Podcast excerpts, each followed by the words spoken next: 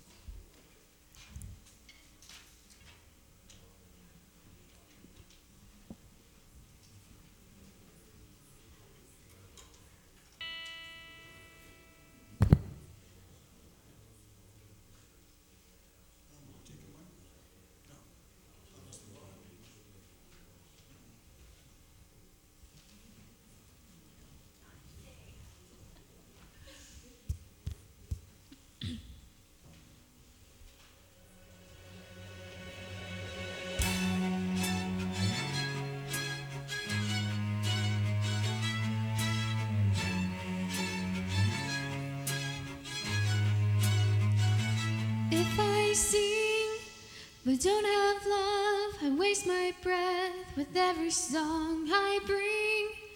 An empty voice, a hollow noise. If I speak with a silver tongue, convince a crowd, but don't have love, I leave a bitter taste with every word I say. So let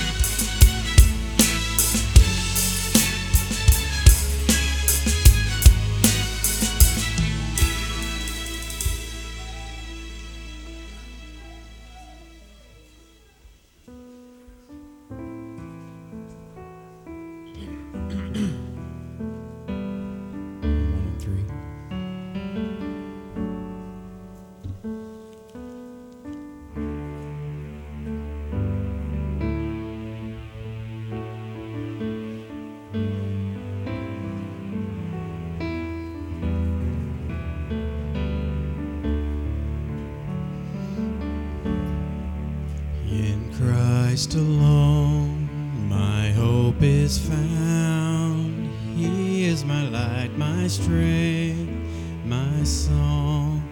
This cornerstone, this solid ground, firm through the fiercest drought and storm. What heights of love, what depths of peace, when fears are still when striving cease, my comforter, my all in all. Here in the love of Christ I stand.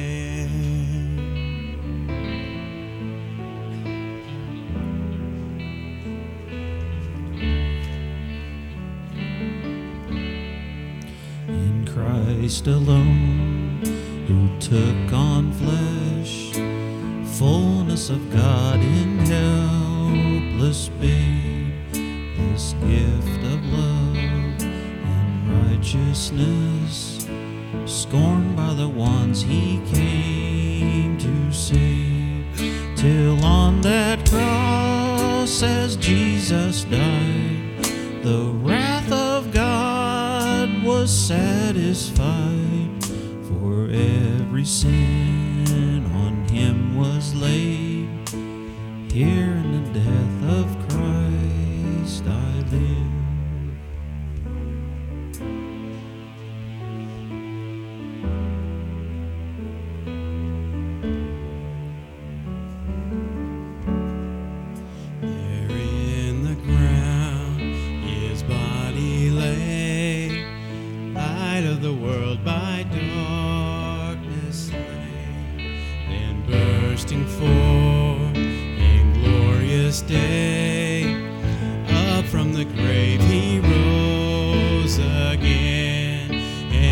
as he stands in victory, sin's curse has lost its grip on me, for I am his and he is mine, bought with the precious blood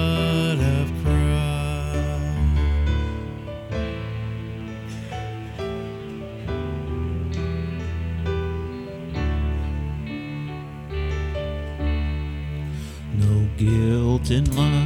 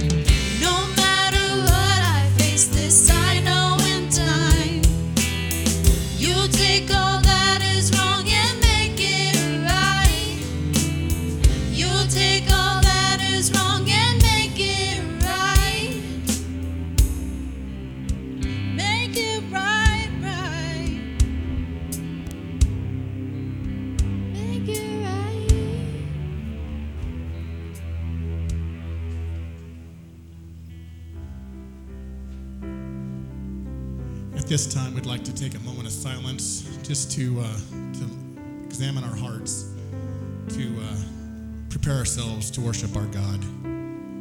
Help us to uh, eliminate all the junk in our lives and just concentrate on Him and thank Him for everything He's done. It's a, it's a tough world we live in right now, and uh, He needs all the lights in the world we can.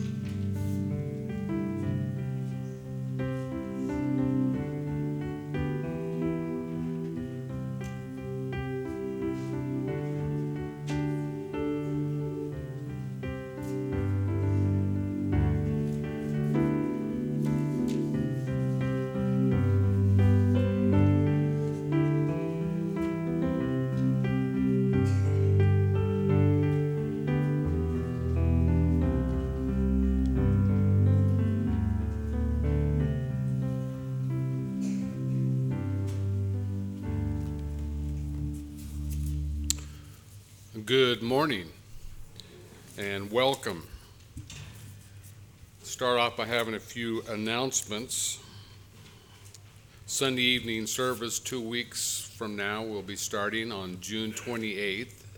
That's uh, the Sunday evening service. And next Sunday, we're just going to be doing uh, a full church, Sunday school and church next week, so everything will be back to normal. Also, the offering plate is located in the entryway for you to drop your offering in. And at the end of the message service today, there will be no ushers to dismiss you. You just can dismiss yourself. All right, so I'd like to read Hebrews chapter 12, verses 1 and 2. Therefore, since we are surrounded by so great a cloud of witnesses, let us also lay aside every weight and sin which clings so closely, and let us run with endurance the race that is set before us, looking to Jesus, the founder and perfecter of our faith, who for the joy that was set before him endured the cross, despising the shame, and is seated at the right hand of the throne of God. Would you pray with me, please? Dear Heavenly Father, we do thank you for the freedom and the opportunity that we still have to gather together to worship you, to fellowship together and encourage and stir one another up. And I pray, Lord, that everything that's said and done would be for your honor and glory. Lord, I pray that we would open our hearts, our ears, our minds to hear and receive the words you have for us. Lord, I thank you for Pastor and his diligent study of your word, and I pray that you just speak through his mouth to our hearts.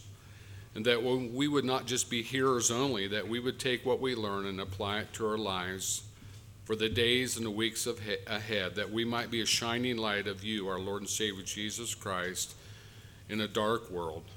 Lord, I pray for the music. I just pray we'd open our hearts to you as we sing hymns of praise unto you, and we give you all the honor and glory and worship that is due unto you. Lord, thank you for salvation, and thank you for the opportunity to be here together to worship you. We pray in Jesus' name, amen.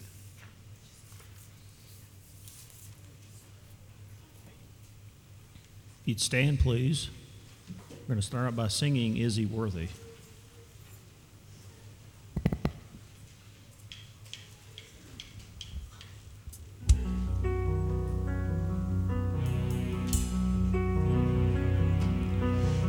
Feel the world is broken? We do. Do you feel the shadows deepen?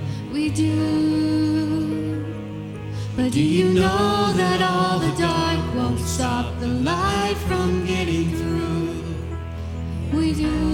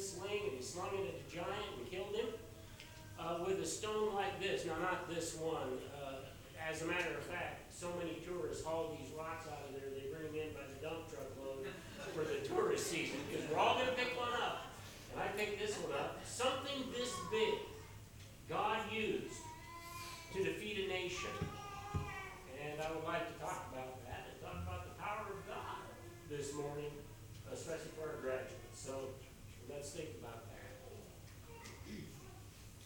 Next song, I, I will call upon the Lord. Men got the first, and uh, ladies got the echo.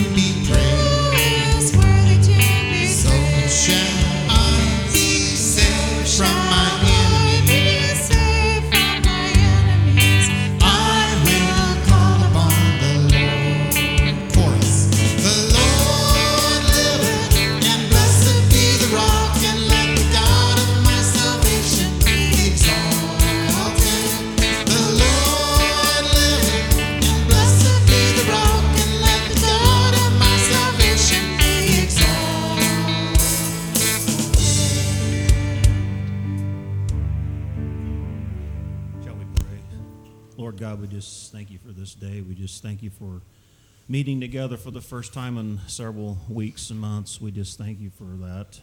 Thank you for keeping us safe.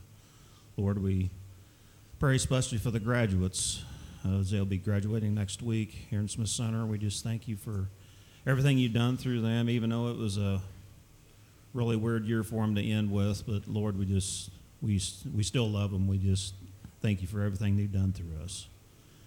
We pray this fall as they will lean toward you as they turn to their next step in life, college or whatever, tech school.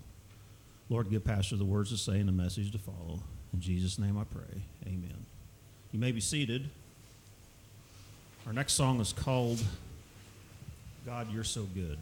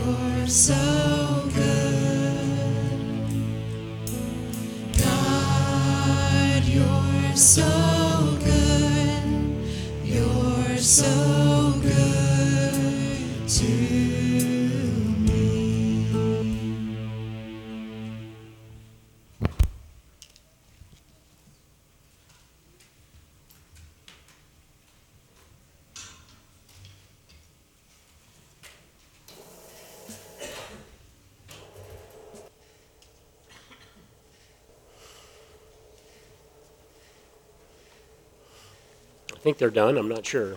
Yeah, we're done. Okay, all right. Um, just one reminder, don't forget the offering plates out in the foyer if you want to use that on your way out. We're not passing it today. And then also, uh, just a reminder, if you want something prayed for in our morning worship service, then just please uh, put this on the, the little cardboard, um, whatever you call that thing, a bulletin board out there in the hallway, and we'll pray for it. Uh, we won't be streaming everything anymore. We'll just be doing the, the service, so your prayer requests won't go out over the internet, and uh, I think that's the way it should be. Anyway, Barbara Widmeyer called. I think we put that out on the prayer chain. Uh, she asked us to pray for her on Tuesday. Uh, she's going to be having an ovarian cyst removed, and of course, we'd like that to be benign and be okay. So uh, remember to pray for her in that, if you would, please. So let's bow together then and uh, take these things to God in prayer. Our elders will lead us. One of them's gone today, but uh, we'll continue to pray. Let's pray.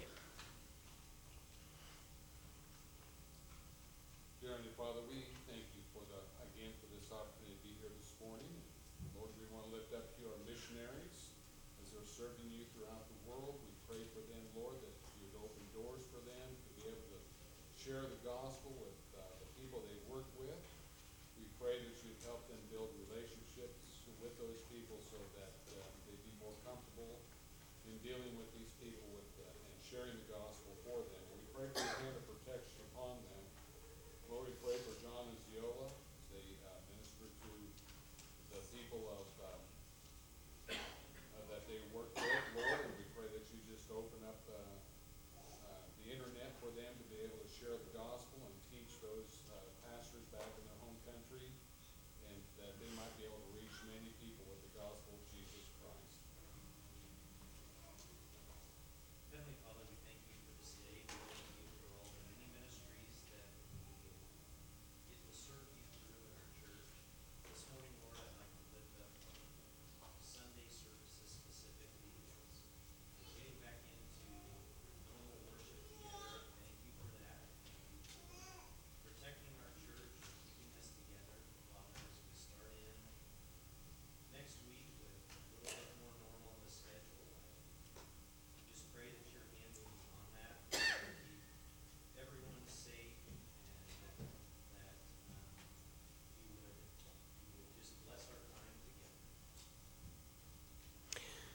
Heavenly Father, we do want to thank you uh, for in the past how Kinsley and Barbara were a big part of our ministry here. And uh, we were sad when they moved away and then uh, when uh, Kinsley passed. We just want to pray for Barbara now, Father, as she has asked us as a church family to be praying for her about Tuesday and uh, removing this ovarian cyst.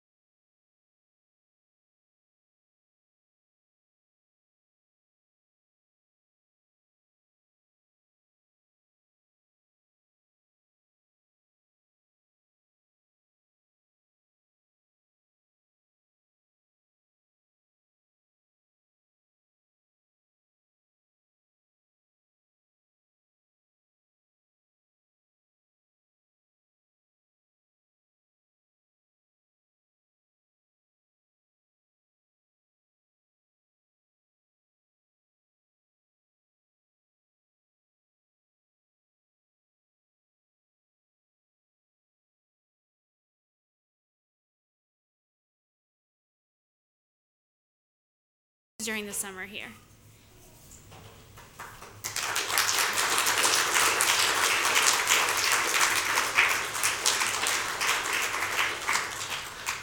And then I would call up our seniors, um, Maddie and Sergio and Shelton, please.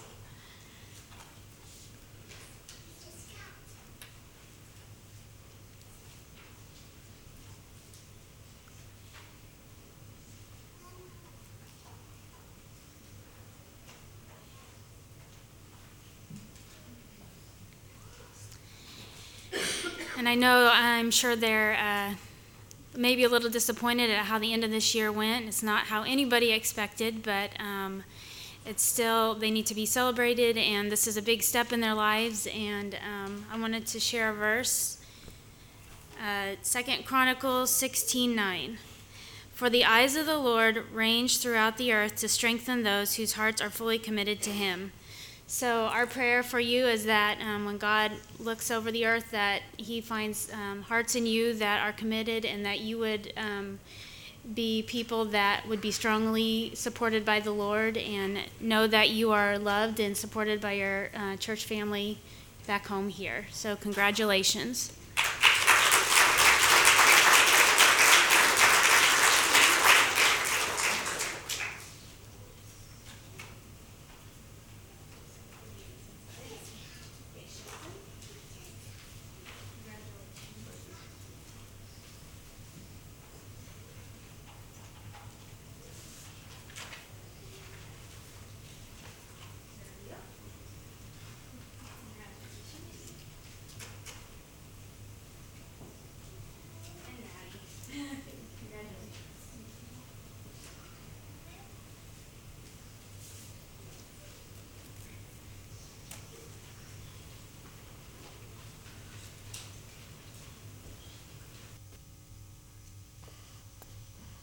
Bet those two senior boys are going to want a hug. I thought it was COVID 19 until we got to Maddie, and then there was a hug. So.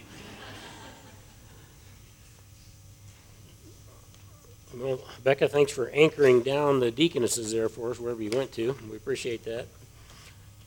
I know she didn't want to do it alone, but had to anyway, so she's, she's grown in that.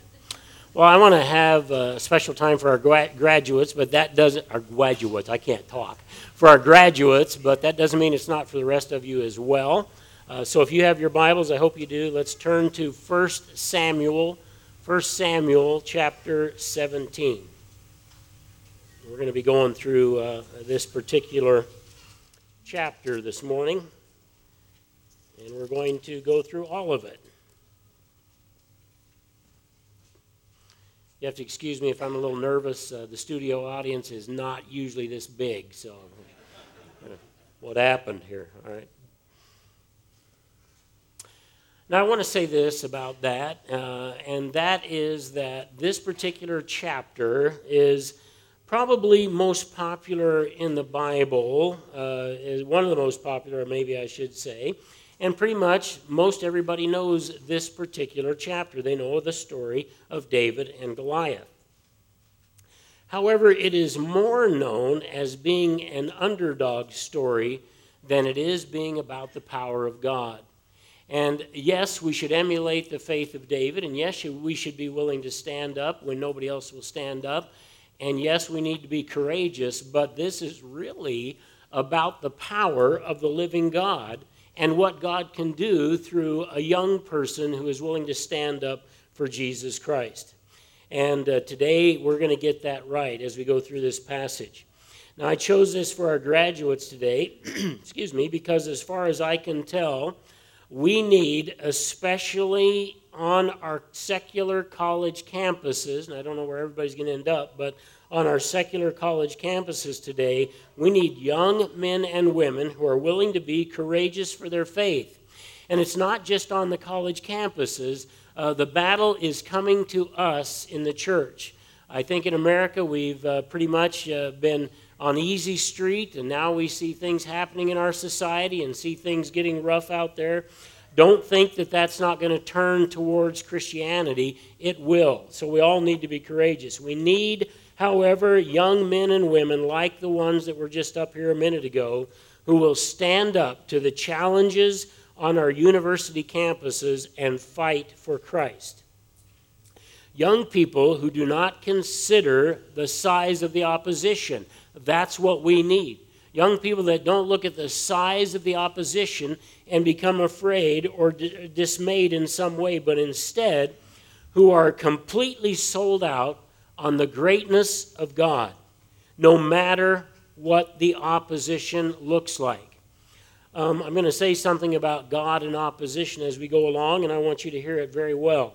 Young people who take offense at the offensive things that the pagans or the unbelievers are teaching and saying uh, from their podiums, from their preaching points in their college classes to tear down Christianity to get people to move away from what they think is a mythological God who can do nothing, and who also tear uh, at and say things about Jesus Christ that we really don't need to put up with, and also the things that Jesus stands for.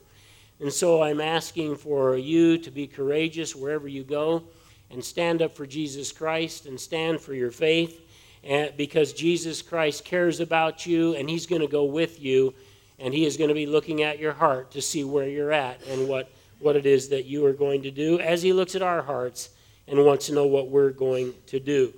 So let's go back, if we would please, to 1 Samuel chapter 17, to the valley of Elah, and see what happened there.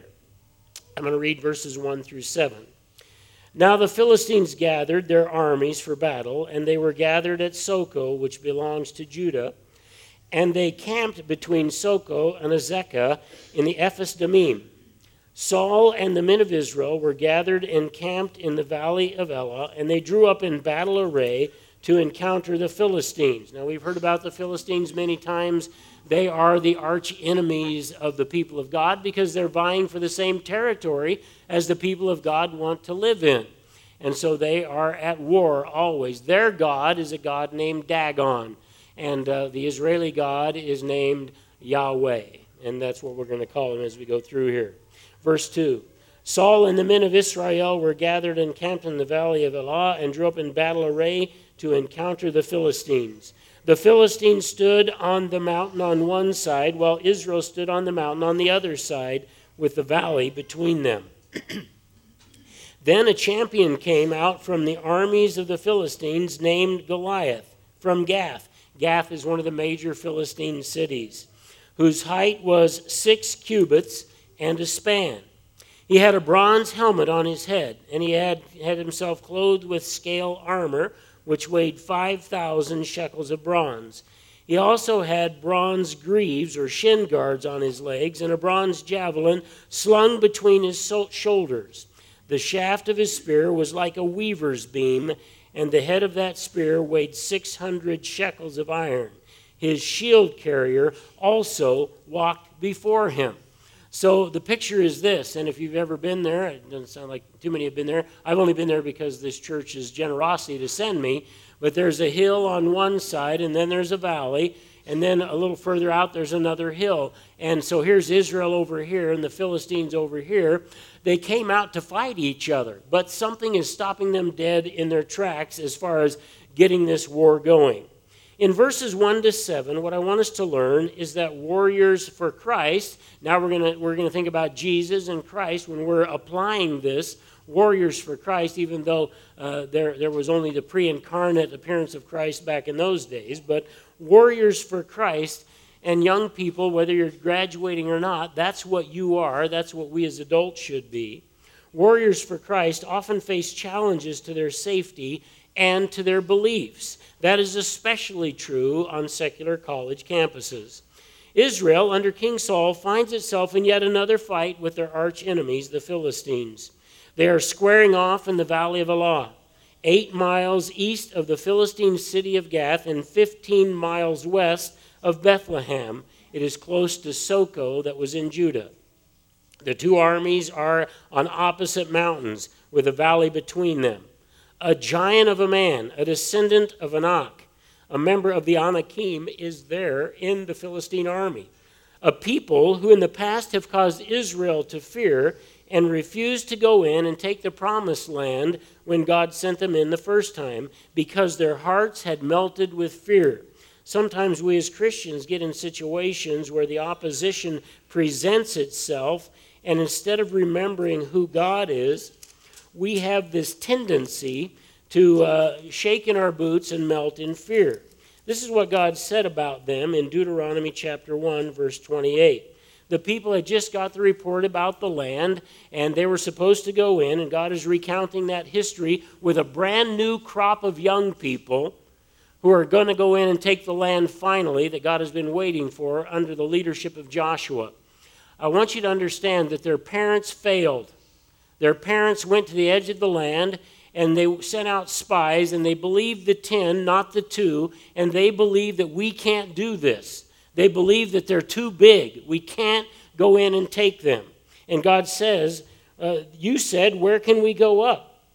Our brethren, the 10 spies, have made our hearts melt, saying, the people are bigger and taller than we. The cities are large and fortified to heaven, which, by the way, is hyperbole, overstating something to make a point.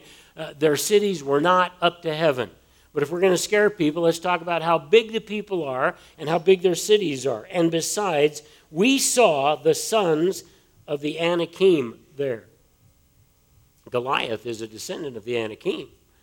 He is a giant of a man uh, the two armies are standing on opposite ends of the valley on the mountaintops, and they're looking at each other.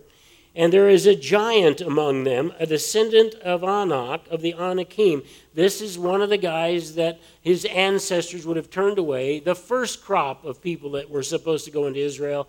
Now they've been in 40 years in the wilderness. God has brought plagues on those people, and he slaughtered those people in the wilderness, and he raised up their children. Now it's your turn.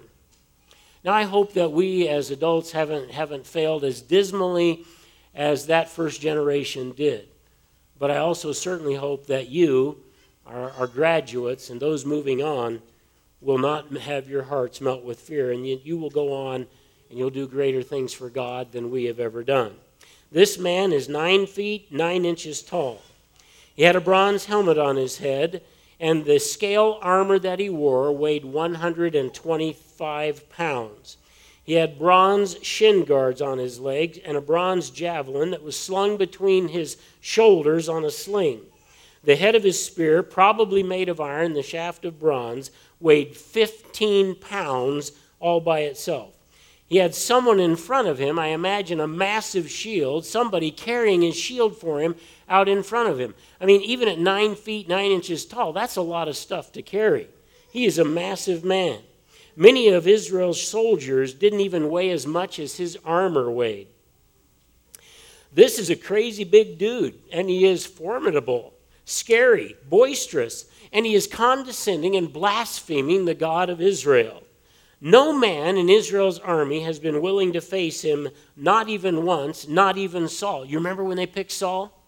They said, There's our king. Well, what, stands out about Saul? Well, he's one head taller than anybody else in Israel. I mean, this is, this is a giant of a man. This is a man who will lead us. This is a man that's hiding behind his army and he's afraid to go anywhere now. And there isn't a single soldier of his. It's not like the mighty men of David later on. Nobody, nobody wants to fight the giant. Let's go on in verses 8 through 11. he stood, this giant of a man, this formidable foe. He stood and shouted to the ranks of Israel, and he said to them, why do you come out? Why do you come out and drop in battle array? Am I not notice the Philistine, not a Philistine, but he's he's looking at himself as being pretty important.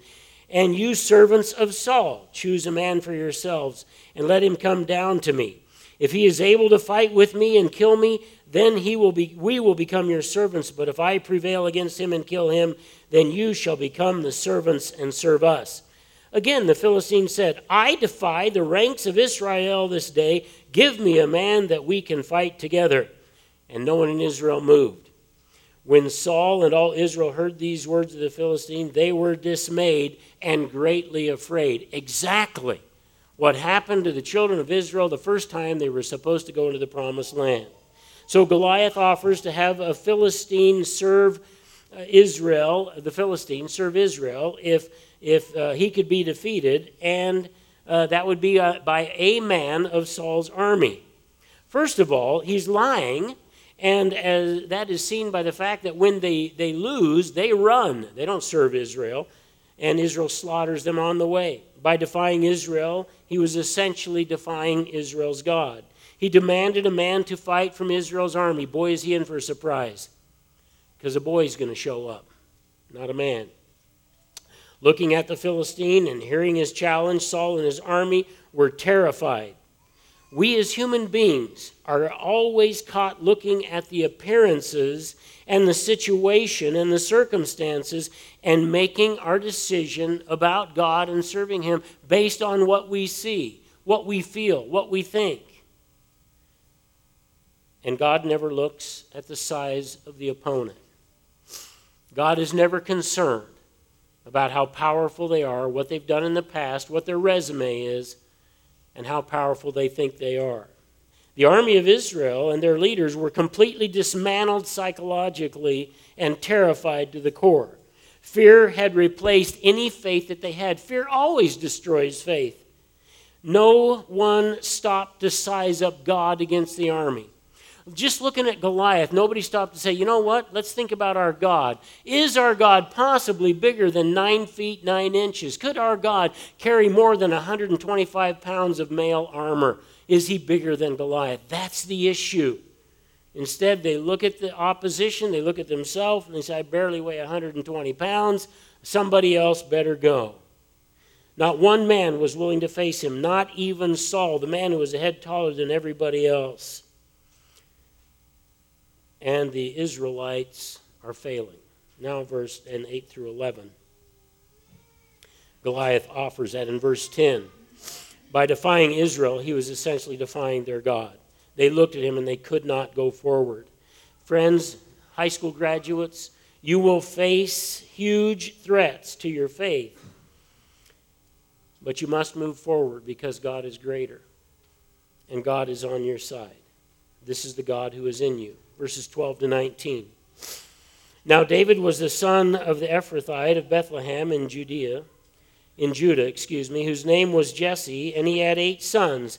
And Jesse was old in the days of Saul, advanced in years among men. The three older sons of Jesse had gone after Saul to the battle. And the names of the three sons who went to the battle were Eliab, the firstborn, and the second to him Abinadab, and the third Shammah. David was the youngest. Now the three oldest followed Saul, he means in battle. But David went back and forth from Saul to tend his father's flocks at Bethlehem. He is the uh, sheep herder in the family. The Philistines came the Philistine came forward morning and evening, get this, for 40 days and took his stand. He has challenged these guys 40 days in a row, and nobody will step forward. Then Jesse said to David his son, Take now for your brothers an ephah of this roasted grain and ten loaves, and run to the camp of your brothers. Bring also these ten cuts of cheese to the commander of their thousands, and look into the welfare of your brothers, and bring back news of them. For Saul and they and all the men of Israel are in the valley of Elah fighting with the Philistines. Well, the young man David is introduced into the problem between Israel and the giant in these verses. Since a person under the age of 20, according to Numbers 1, verse 3, uh, was not allowed to serve in the military of Israel, only his three brothers were actually fighting in the army. Families would often be in charge of supplying their, their brother or their son on the front lines with their food for their sustenance. And so Jesse's sending David back and forth with food every now and then, something for the commander of the thousands, and, and then bring back word and tell me how uh, my sons are doing. So David would go to the battlefront, and then he would return to care for his father's sheep. I think that young man probably noticed the last time I was here, we were here. And now we're here again. What's going on? It doesn't say that, but he had to notice. David was on one of those trips for his brothers. Note that this challenge is going on for 40 days. Not one in Israel is standing by faith. Should have been their king. Not even he did it. Verse 20. So David arose early in the morning and he left the flock with the keeper and he took the supplies and he went as Jesse had commanded him and he came to the circle of the camp while the army was going out to battle or in battle array, shouting the war cry. So not only have we done this for 40 days, but we get ready to go out for war every single day, and we're screaming the battle cry like we're going to go into war, but we don't move. We don't go anywhere. Israel and the Philistines drew up in battle array, army against army. You might even think something's going to happen here. Then David left his baggage in the care of the baggage keeper, that's somebody that works for the military, and ran to the battle line and entered in order to greet his brothers. As he was talking with them, behold, the champion of the Philistines from Gath, named Goliath, was coming up from the army of the Philistines, and he spoke these same words, and David heard them. The army of Saul makes noise like they are going to do something. They do nothing. David hears the offensive claim that the giant is making against Yahweh and I want you to notice that he is offended. He's offended. Do you even get offended anymore when people use Jesus or God's name in vain? Does it bother you? This guy is talking, he's bad mouthing God on the front lines. He's a trash talker. So far, nothing like this has prompted anyone in the army to do something. And I feel that in American Christianity, it takes a lot to get us offended, and it shouldn't. In verses 24 and 25, Saul has offered an incentive package to the man who will fight him.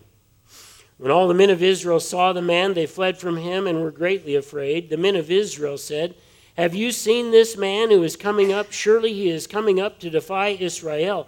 And it will be that the king will enrich the man who kills him with great riches, will give him his daughter, and make his father's house free in Israel. And what he's talking about is uh, when, when Goliath came out, the army pretty much turned around and ran away from him. David learned of the incentive package that the king put out. Uh, Saul has promised, the man who successfully defeats the giant.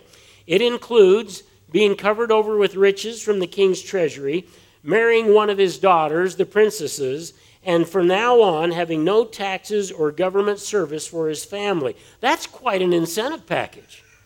But nobody takes it. In verses 26 to 30, we see where David takes offense at the taunt, taunt against Yahweh. Verse 26. Then David spoke to the men who were standing by him, saying, What will be done for the man who kills the Philistine and takes away the reproach of Israel? For who is this uncircumcised Philistine that he should taunt the armies of the living God? Notice he didn't say Saul, the armies of the living God. The people answered him in accord with this word, saying, Thus it will be done for the man who kills him. Now his older brother Eliab heard what he when he had spoke to the men. And Eliab's anger burned against David, and he said, Why, why have you come down? And with whom have you left those few sheep in the wilderness? I know your insolence and the wickedness of your heart, for you have come down in order to see the battle. You're just interested in seeing people get killed. I know what your heart is. You are full of insolence, and there's nothing good in you. But David said, What have I done now? It was just a question. Then he turned away from him to another, and he said the same thing about the incentive package. And the people answered the same thing as before. First of all, David wants to know what will be done for the man who takes out the Philistine. Now, some people think this is a black mark on David for his motivation, but I, I don't think it tells us that. It doesn't, it doesn't seem to say that he's in the wrong. It seems normal for a person to ask that. David has, has it confirmed by many witnesses. Maybe David is thinking, with all this on the line, why doesn't somebody take the king up on his offer? Note the three things offered have not moved any single soldier for at least 40 days to take one step closer to the giant. David also makes it clear that he can't stand that God's armies, not Saul's, are being taunted by the uncircumcised Philistine. Do we even get offended when God, his name is used in that kind of a way today? Eliab had the problem that we are told about with David being involved, and he considers his motivation to be morbid. He claims to know David's heart. He doesn't know anything about David's heart. He has it all wrong, and he attributes to it insolence and wickedness. Friends, Satan often uses the mouths of the unspiritual to stop a person of God from doing his or her ministry. Satan will use the mouth of somebody close to you or a friend, and they'll tell you something to try to dissuade you by whatever means from your path of ministry to God. The enemy, Satan, wants to stop David in this battle because Eliab doesn't know what's in David's heart, but Satan has a good idea and he doesn't like it. David can't see why he's so upset. He said, I'm just asking a question. Well, what is also happening is Yahweh is being drugged through the dirt. Yahweh had a completely different assessment also of David's heart, verses 31 to 40. When the words which David spoke were heard, they were told to Saul, and he sent for him. David said to Saul, Let no man's heart fail on account of him. Your servant will go and fight the Philistine. you have any idea how young this guy is? He's not even 20. He will go and fight this Philistine. And Saul said to David, Well, you're not able to go and fight the Philistine. You are but a youth. But he has been a warrior from his youth. But David said to Saul, Your servant was tending the my father's sheep when a lion or a bear came and took a lamb from the flock. I went out after him and attacked him and rescued it from his mouth. How many of us in here have ever taken a lamb out of a, out of a lion or a bear's mouth? Said, No, you can't have it. Not today. Well, not me. He says, I seized him by the beard and I struck him and killed him. Your servant has killed both the lion and the bear, and this uncircumcised Philistine will be like one of them, since he has taunted the armies of the living God. And David said, The Lord who delivered me from the paw of the lion and from the paw of the bear, he will deliver me from the hand of the Philistine. And Saul said to David, Go, and may Yahweh be with you. Then Saul clothed David with his garments and put his helmet on his head, made of bronze, and he clothed him with armor. David girded his sword over his armor, and he tried to walk, for he had not tested them. So David said to Saul, I cannot go with these, for I have not tested them. And so David took them off. Can you imagine David? He's in all this armor now. He can't even move. He's not used to that. He can't go anywhere. Just get rid of this junk. I don't need it. So he gets rid of it. Verse 40. So he took his stick in his hand and he chose for himself five smooth stones. When we were on the tour, they would only allow you one smooth stone because couldn't call them in that fast. And he put him in his shepherd's bag, which he had. Even his pouch and his sling was in his hand. And he approached the Philistine. So the sling, uh, two long pieces of leather with a pouch in it, and you would, you would put the rock in that pouch and, and uh, turn it just right, let it go at just the right time. And, and uh, David was uh, pretty good at taking care of that situation with his sling. So David counsels that no man's heart should fail. Uh, he will defeat the champion. Why didn't somebody else say that? Where were the grown men? Saul doubts his ability, then he tells David, then he hears David telling him about, hey, I've killed lions and I've killed bears. I grab a lion by the beard, take my knife, and he's gone. Now that's something. In his estimation, Goliath will fall like a lion or a bear. David says it will happen because you don't talk about my God that way. He's the living God, and you don't get away with it if you do.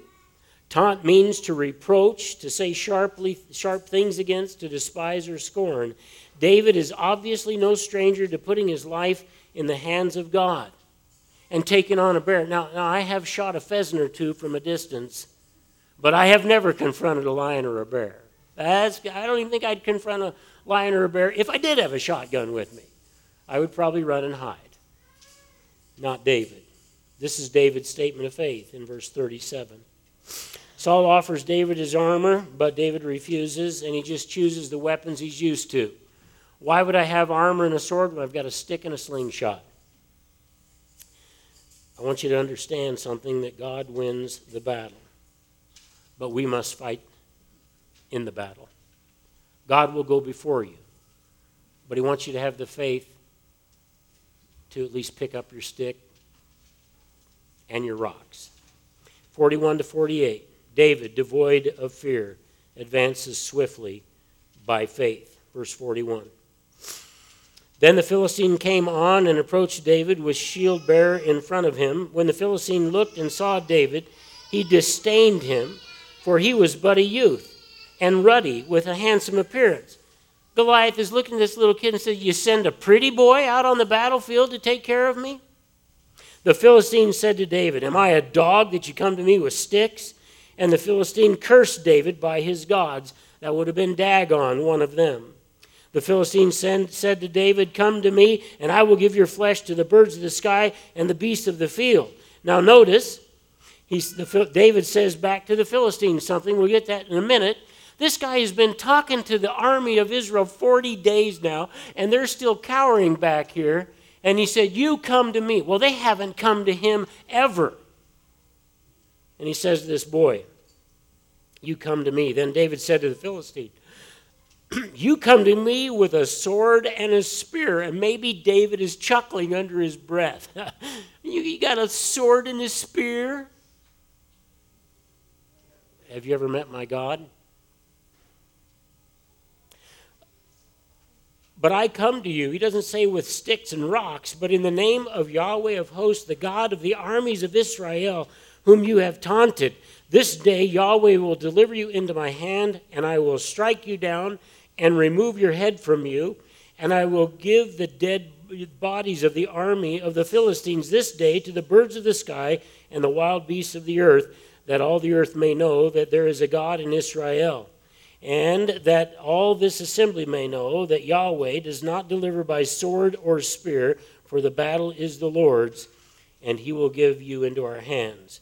Then it happened when the Philistine rose and came and drew near to meet David. Notice, David ran quickly toward the battle line. No man in Israel moved. David ran quickly. You want to fight? Let's fight. Here we go. And he steps out. The champion feels disrespected to see that they sent a boy out to do probably three or four Israelite men's job. He pronounces a demonic curse on the young man from his demonic gods, and remember, that every fight is a spiritual battle. I wish we could remember that. We're sending our kids into secular areas, and they're about to fight a big spiritual battle. David tells Goliath that he's relying on Yahweh God, not the sticks, not the sling, although they are formidable in his hands, uh, whom Goliath has reproached, that God. David says that after he kills him, uh, that he will know the true God is in Israel. And he's going to know that because then he'll be standing before the God of Israel in heaven for his judgment. And the outcome of every battle is under God's control. Goliath brought his puny weapons to fight Yahweh. Talk about something more ridiculous than what David brought was Goliath's weapons. The two come together. David ran quickly to the battle line by faith. The army ran the other way, 49 to 54. And David put his hand into his bag and took from it a stone, and he slung it, and he struck the Philistine in the forehead. And the stone sank into his forehead so that he fell on his face to the ground, dead away. Thus David prevailed over the Philistine with a sling and a stone, and he struck the Philistine and killed him. Uh, but there was no sword in David's hand. So then David ran and stood over the Philistine, took his sword from him, and drew it out of its sheath, and killed him, and cut off his head with it. When the Philistines saw that their special force champion was dead, uh, they fled. The men of Israel and Judah arose and shouted the, and pursued the Philistines as far as the valley of the gates of Ekron. And the slain Philistine lay, Philistines lay along the way to Sha'arim even to Gath and Ekron. The sons of Israel returned from chasing the Philistines, then they plundered their camps. Then David took the Philistine's head and brought it to Jerusalem, and he put his weapon in his tent. Now, when Saul saw David going out against the Philistine, he said to Abner, the commander of the army, Abner, whose son is this young man? And Abner said, By your life, O king, I do not know. The king said, You inquire whose son this youth is. So when David returned from killing the Philistine, Abner took him and brought him before Saul with the Philistine's head still in his hands. Saul said to him, Whose son are you, young man? And David said and answered, I am the son of your servant Jesse, the Bethlehemite. So David, in verse 49 to 54, launches a stone into the forehead of the enemy, removed his head with his own sword, and called on Israel to pursue the Philistines. And finally they went. Goliath meets God just as uh, he enters into his judgment. now, I want to tell you that a sling in those days, especially in the hands of a young man like David, is a formidable enemy. The average sling could throw a rock anywhere between 100 to 150 miles an hour. In Judges chapter 20, verse 16, it says that in one of the tribes of Benjamin, there were 700 men who were not right but left handed who could launch a stone and kill a rabbit. All right? I tried a sling once and I launched a stone. I managed to slap myself in the head with my sling. You got to know what you're doing. And so he did that. And then he uses Goliath's sword to remove his head. Note the correspondence with 1 Samuel chapter 5 verse 4 when the Philistines stole the ark the second night that it was in Dagon's presence, they open the door. Dagon is laying face down on the dirt, and cut off is his head and his hands. Young people, I want you to know. Older people, I want you to know, and I want to know. It has nothing to do with the sling, it has everything to do with the power of God, wielded by the faith of a young man. So David begins a place of prominence in Israel. So I want to end with a few things that I want you to know, especially uh, the three graduates. God, or if you will, Jesus, is still committed to his people, and he's committed to you. Maddie, Shelton, Sergio, he's committed to you. Regard yourself as a representative of Jesus. The Bible says in Psalm 147, 10 to 11, God is not impressed with the strength of a man's arms or his weaponry or how big the horse is that he rides. God is impressed by faith. Next, we must factor God into every situation. You are not alone. Do you believe that God is still moving and involved in history? And I mean with you personally. What story are you going to write about your life? Let's say when you're my age, what will it say? Dr. Robert Chisholm said this Walking by faith and not by sight assures the believer of God's intervention of power to deliver. If you want to live by sight, you will be fearful and paralyzed. I don't want you to be that. This passage illustrates 1 Samuel 16 7, where God is interested when he went to pick the next leader for Israel. He didn't look at Eliab, he didn't look at Abinadab or any of the other boys. Although they were good looking guys with big muscles and they were powerful, God said, Samuel, mm, you men, you're always looking at the outward appearance. God looks at the heart. And he found David. Joshua 8 1. Joshua is told not to fear or dismay because God is sending men to battle. Fear is a response of those who lack faith, don't lack faith. Leviticus 24:16 says that if anyone in Israel blasphemes the name of God, you are to stone him to death. I don't think it's an accident that David stoned Goliath after his taunting and blasphemy. He actually did use a stone, didn't he? A professor by the name of Kyle McCarter said this It is Yahweh who gives victory, and he may give it to the weak in order that his power might be made known to all. You don't have to be strong of stature, you have to be strong of faith. And I want you to know, as we are supposed to be, you are a warrior in the world for Jesus Christ. And, young person, the battle belongs to the Lord. With belief, let's pray. Heavenly Father, I just want to thank you for this day. I want to thank you for our graduates. I want to thank you for their attendance at youth group and Sunday school and church services. I pray that you would take the things that they have committed to their hearts and that they would not let anyone, no matter how smart a professor might be, take it away from them. I pray that they would stand and be courageous and that they would experience your deliverance and your victory. I pray that you would protect them. I pray that you would not let the enemy dissuade them from doing what is right and good. And I pray that we would see your blessing on their lives as they are blessings to you. And may we all remember the battle belongs to the Lord. Amen.